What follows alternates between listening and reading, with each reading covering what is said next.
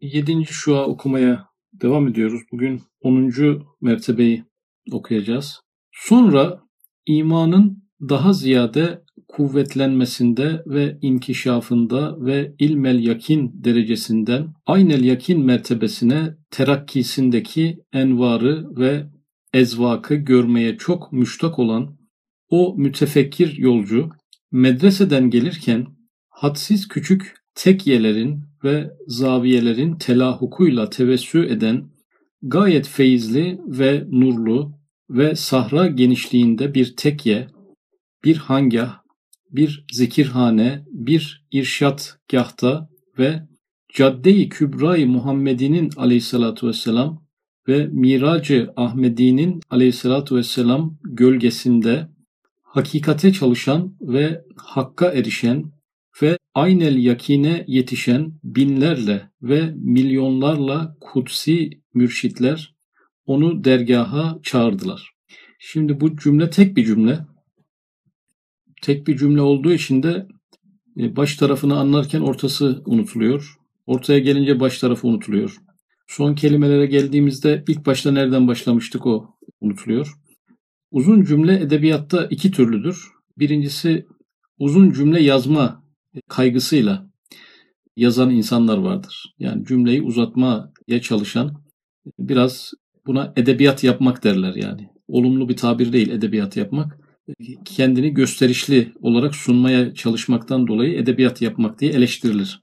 Bu cümleyi bir bakarsınız aslında ikiye üçe bölseler de anlaşılabilir. Hatta daha iyi anlaşılır. Yani ikiye üçe bölünebilen bir cümle neden o kadar uzun olsun ki? Sadece belki vay be dedirtecek cinsten uzun cümleler kurmaya çalışanlar olur. E, fakat bir de daha büyük edebiyatçılar, usta edebiyatçılar vardır ki bir uzun cümle kurarlarsa onu bölemezsiniz. Böldüğünüz anda kesinlikle bir takım mana kayıpları olur. O düşünce derin bir düşüncedir ancak uzun cümleyle ifade edilebilir. E, dolayısıyla kısa cümlelere bölünebilen mana kaybı olmayan cümle o zaman bölünmesi gerekir yani. E, o uzun cümle başarısız bir uzun cümledir. Yani böldüğümüzde daha iyi anlaşılıyorsa o uzun cümle başarısız bir uzun cümledir. Fakat böldüğümüzde mana kayıpları meydana geliyorsa bu başarılı bir uzun cümledir. Ayrıca e, kendisini uzun yazdırtmaya mecbur bırakmış bir uzun e, cümledir. E, dolayısıyla üstadımız da başka yerlerde e, bazı hakikatleri bazen bir sayfalık cümlelerle ifade etmesinin sebebini 7. şuanın başında izah etmişti. Ancak o kadar derin bir muhakemeyle o mevzu anlaşılacağı için bölünmeksizin bir konsantrasyona ihtiyaç gösteren cümleler olduğunu ifade etmişti. Bu da o tür cümlelerden bir tanesi ama biz şimdi tekrar baştan başlayıp e, bazı kelimeler üzerinde duracağız. Sonra imanın daha ziyade kuvvetlenmesinde yani bu aşamaya kadar kainattan Halık'ını e, soran bir seyyahtı ve imanı kuvvetlene kuvvetlene geldi. Yani semayı, göğü, bulutları, rüzgarı, hayvanları, bitkileri, e, bundan daha evvel peygamberleri ve alimleri incelediği için imanı arta arta devam ediyordu. Kuvvetlenmesinde ve inkişafında ve ilmel yakin derecesinden aynel yakin mertebesine terakkisindeki. Şimdi imanı bir yandan kuvvetleniyor. Bir yandan inkişaf ediyor. Yani kuvvetlenme ayrı bir şeydir. İnkişaf etme, açılma, kendi potansiyelini bulma ayrı bir mevzu. E, bir de ilmel yakin derecesinden yani bilgi derecesinden aynel yakin mertebesine terakkisi. Yani gözle e, görmüş gibi inanmak. Adeta yaşayarak, deneyimleyerek, test ederek, o kitaplarda okuduğu e, alemlerin içerisine girerek, orada öğrendiği vakaları bizzat kendi ruhunda yaşayarak ilmel yakinden aynel yakine geçer terakkisindeki ilmel yakin derecesinden aynel yakin mertebesine terakkisindeki envarı ve ezvakı görmeye çok müştak olan o mütefekkir yolcu. Envarı ve ezvak yani envar aydınlanma, nurlanma, ezvak zevkler demek. Yani bu terakki ettikçe bir aydınlanmalar yaşıyor. Belki aydınlanmalar zinciri yaşıyor arka arkaya. Onu ruhunda hissediyor. Oradan bir zevk alıyor. E, bir de ezvak marifetullah, muhabbetullah'tan sonra zevki ruhaniden bahsediyordu üstadımız. Dolayısıyla bu terakki e, insana farklı ruhani lezzetler veren bir terakki, bir yükseliş. Aynı zamanda çeşitli aydınlanmalar yaşatan bir yükseliş ki her aydınlanma insanın ruhunda ve psikolojisindeki tıkanık noktaları çözdüğünden dolayı ayrı bir ruhi ve psikolojik rahatlamaları da beraberinde getirir. Envarı ve ezvakı görmeye çok müştak. Artık onlardan biraz tadınca o tatların devamını insan arıyor. Şu seviyede bile bu kadar envar ve ezvak varsa acaba ilerisinde kim bilir daha neler vardır ki Cenab-ı Hakk'a doğru çıkılan yolculuk, seyri, süluk, ruhani sonsuzdur, sınırsızdır. Bitiş noktası yoktur.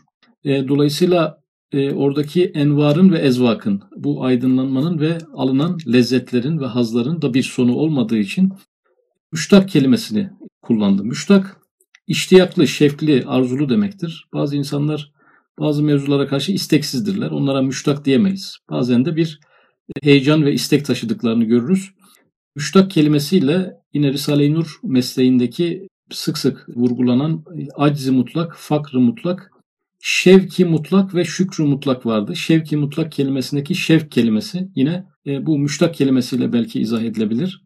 E, o mütefekkir yolcu medreseden gelirken, medreseden geliyor. O zaman bir önceki dersi hatırlamamız gerekecek. Alimlerin e, medresesine gidip oradan ders almıştı. Medreseden gelirken hadsiz küçük tekyelerin ve zaviyelerin telahukuyla tevessü eden yani sayamayacağımız kadar çok tekyeler ve zaviyelerin telahukuyla, katılımıyla tevessü eden, genişleyen bir e, dershane. Bu bir dershane ama geniş bir dershane. Neyle genişlemiş? Sonuçta medreseyle genişlememiş. Yani medreseyle başladı zaten ama tekke ve zaviyelerle genişlemiş. Tekke insanların tasavvuf eğitimlerini aldığını, tarikat terbiyeleri gördüğü, e, tasavvufun uygulamalarının yapıldığı, sohbetlerinin ve zikirlerinin yapıldığı yerler. E, onların biraz küçüklerine de zaviye deniyor. Dolayısıyla İslam tarihi boyunca İslam'ın en canlı dönemleri, en e, en heyecanlı zamanları bu tekke ve zaviyeler döneminde e, yaşanmış. İslam'ın atan kalbi olmuş oralar. E, her meslek ve meşrep sahibi, her hak yolcusu kendi fıtratına göre bir yol bulmuş. O yolun tekkesini, zaviyesini araştırıp bulmuş. E, ve bunlar sadece kendi meşreplerine uygun eğitim metodu görülen yerler olduğu için insanlar oralara özel binalar yapmışlar. Yani burada herhalde Mevlevi haneleri bir örnek olarak verebiliriz. Veya bizim bildiğimiz manada tekkeleri bir örnek verebiliriz. İnsanlar oraya iş için gitmezler. İş bağlantısı yapmak için de gitmezler. E, dünyevi bir eğitim almak için de gitmezler. Orada dünyevi şeylerde zaten konuşulmaz. Konuşulması da hoş e, görülmez. Orada gıybet edilmez, iftira atılmaz. İnsanlar aleyhinde bir şeyler konuşulmaz. Sadece insanın psikolojik ve ruhani gelişimini sağlamak, şarj olmalarını sağlamak, e, Allah'ı ve dinini daha iyi hatırlama noktasında saatlerini, günlerini, bazen aylarını geçirebilecekleri, az yeme, az uyuma, e, az konuşmayla e, sadece evrada eskar ve ibadetlere yönelerek dünyadan soyutlanıp kendilerini doldurdukları yerler olmuş. Böyle tevessü eden bir dershane, böyle genişleyen bir dershane bugün hepimizin aslında ihtiyacı böyle iş hayatında yorulduğumuz günlerde veya psikolojimizin iyi olmadığı dönemlerde acaba şöyle birkaç gün kalabileceğimiz, içinde 2-3 gün geçirebileceğimiz sadece eksiklerimizi giderelim. Kaza namazlarımızı kılalım, çekeceğimiz tesbihleri çekelim, okuyamadığımız kitapları okuyalım başka hiçbir şey düşünmeden sadece Allah'ı düşünelim diyebildiğimiz bir yer arasak bugün e, sırf buna özel yapılmış binalar, evler diyelim, dergahlar bunları artık e, bulamıyoruz. Yani bulamıyoruz ve büyük bir ihtiyacın da giderilemediğini görüyoruz. Herkes kendi başına e, kendi yolunu tutturmak zorunda ama bir tekkeyi, bir Mevlevihaneyi bir turist gibi gezme hakkı tanıyorlar bize. İçine geçip şöyle bir göz atıp gidecek kadar bir yarım saat, bir saat bir izin veriyorlar. Onun bile ben çok faydalı olduğunu kendim hissediyorum. Yani bazen Galata Mevlevihanesi'nin içinde böyle yarım saat bir saatimi geçirdiğim olmuştur. Yani nasıl oluyorsa neden oluyor bilmiyorum ama oradan çıkarken büyük bir rahatlamayla çıktığımı hatırlıyorum. Çünkü binanın mimarisi bile hayattan kopartan bir mimari. İçeriye girdiğinizde sanki başka bir şehre gitmişsiniz gibi bir hava oluyor. Dolayısıyla Üstadımız onlarla genişleyen bir medreseden bahsediyor. Medrese nelerle genişlemiş? Tekke ve zaviyelerle genişlemiş. Gayet feyizli, gayet feyizli ve nurlu ve sahra genişliğinde bir tekke, bir hangah, hangah zikir yapılan yerler, bir zikirhane, bir irşatgahta, irşatgahta artık irşat ne demek? Yükseltmek demek. İnsanları belli bir seviyeden alıp belki nefis mertebeleri diyelim. Nefsi emmareden alıp nefsi radiye ve mardiyeye kadar ulaştıran veya 10 tane latife, latife-i aşeresini insanın inkişaf ettirmesine sebebiyet veren veya 99 esmada terakki ettiren farklı sistemler, farklı yöntemlerle irşad ettiren, yükselten. Yani Müslümanlara irşat yapılır. Tebliğ mesajı ulaştırma noktası İslam'a davetin içerisinde olur. Ama İslam'ın içerisinde yükseltilmesi gereken, yükseltmek isteyen insanlar irşatla yükselirler. İrşatgah demek ki o irşadın da kendi binaları, kendi mimarileri, kendi evleri var burada. O dönemler için söyleyelim. Ve Cadde-i Kübra-i Muhammedi'nin aleyhissalatü vesselam ve Miracı Ahmedi'nin aleyhissalatü vesselam gölgesinde. Şimdi o sistemler, tarikler diyelim, her birinin kendi yöntemi olmakla birlikte Cadde-i Kübra-i Muhammedi aleyhissalatü vesselam. Burada vurgu yapılan şey Efendimiz Aleyhisselatü Vesselam'ın kurduğu ana cadde. Yani e, burada ehli sünnet yolu denmesinin farklı bir yöntemi olmuş. Cadde-i Kübra'yı Muhammedi Aleyhisselatü Vesselam. Efendimiz Aleyhisselatü Vesselam'ın açtığı, Raşid halifelerin devam ettirdiği, sahabe-i kiramın tuttuğu yolu tutmak bu büyük cadde, ana cadde bu. Ve Miracı Ahmedi Aleyhisselatü Vesselam'ın gölgesinde. Bu tekkeler, zaviyeler, bu irşatgahlar ne yapıyorlar? Miracı Ahmedi Aleyhisselatü Vesselam'ın gölgesinde seyri, suluku ruhani yaptırıyorlar. Yani Efendimiz Aleyhisselatü Vesselam Cenab-ı Hakk'ın huzuruna kadar çıkmış. Bir yol açmış. Ve bu kapanmayan bir yol açmış. O yoldan artık herkes o yolun gölgesinden o seviyelere kadar çıkmaya izin var. Ve aslında o açılan yolda değişik tekniklerle, teknik kelimesi kaba kaçabilir ama e, sonuçta ehli tarikin geliştirdiği tekniklerle, manevi tekniklerle yaptırılmak istenen şeyin miraç olduğunu bilmemiz icap eder. Yani İmam Rabbani Hazretleri'nin mektubatını okursak orada seyri sulukun hem yöntemleri hem o yolculuğu tamamlayan insanların halleri anlatıldığı için e, aslında bir miraç yaptırılmaya çalışılıyor. Evet bu bir gecede bir miraç değil. Kimininki 40 yıl sürüyor. Ayrı bir mevzu. Bazen 40 gece sürüyor. O da başka bir mesele. Fakat e, o e, e, tariklerin yapmak istedikleri şey, yaptırmak istedikleri şey Efendimiz Aleyhisselatü Vesselam'ın arkasından o manevi makama erişmek. Onun ulaştığı yere erişmek. Efendimiz Aleyhisselatü Vesselam orayı paylaşmış. Ben geldim siz de gelebilirsiniz diye teşvikte bulunmuş. Burada seyri sülüka çıkan insanlar aslında e, kendi yolculuklarını tamamlamak derken kendi şahsiyetinin miraçlarını tamamlamaya çalışıyorlardı. Dolayısıyla burada miraca bir vurgu yapıldı. Hepimiz kendi miracımızı kendi kapasitemizce, kendi istidadımızca, kendi yeteneğimizce yapmanın yollarını aramalıyız. En önemlisi de burada namaz tabii yani. Namaz müminin miracı. O namazı öyle bir inkişaf ettirmeliyiz ki bizi e, miraç seviyesine çıkarsın. Miraç hissiyatına çıkarsın. Cenab-ı Hakk'ın huzuruna çıkarsın. Asıl hedef budur. Bunu yapamıyor olsak bile hedefin bu olduğunu bilmek icap eder. Hakikate çalışan ve hakka erişen. Hakikate çalışılıyor. Bu işi biraz teorik boyutu. Hakka erişen orada da e, ruhu itibariyle insanın erdiği makamın ifadesini görüyoruz. Ve aynel yakine yetişen. Aynel yakin. Artık Efendimiz Aleyhisselatü Vesselam Miraç hadisesinde ne olmuştu? Sadece Cenab-ı Hak'la görüşmek değil. Cenneti görmüştü, cehennemi görmüştü bütün kainatı belli bir seviyede geride bırakmıştı. Çok farklı alemleri müşahede etmişti. Bilgi olarak değil, kendisine gelen vahiy olarak değil, gözleriyle görmüştü. Ölen insanların durumunu görmüştü, kabirdeki insanların durumunu görmüştü. Azap çeken insanların niye azap çektiklerine varıncaya kadar. Kendisinden önceki peygamberlerin ziyaretine kadar gitmişti yani. Dolayısıyla bilgi değildi. Yani Miraç bir bilgi e, aktarımı, bir vahiy aktarımı değildi. Bizzat yaşatılan bir hadiseydi. Burada bu paragrafın aynel yakinle bitmesi de budur. Yani müminler de kendi miraçlarını yapmayı başarabilirlerse onlar da aynel yakine ermiş olurlar. Veya aynel yakine erdiklerinde kendi miraçlarını ortaya koymuş olurlar. Aynel yakine yetişen binlerle ve milyonlarla kutsi mürşitler onu dergaha çağırdılar. Şimdi binlerle ve milyonlarla arada bayağı da bir fark var.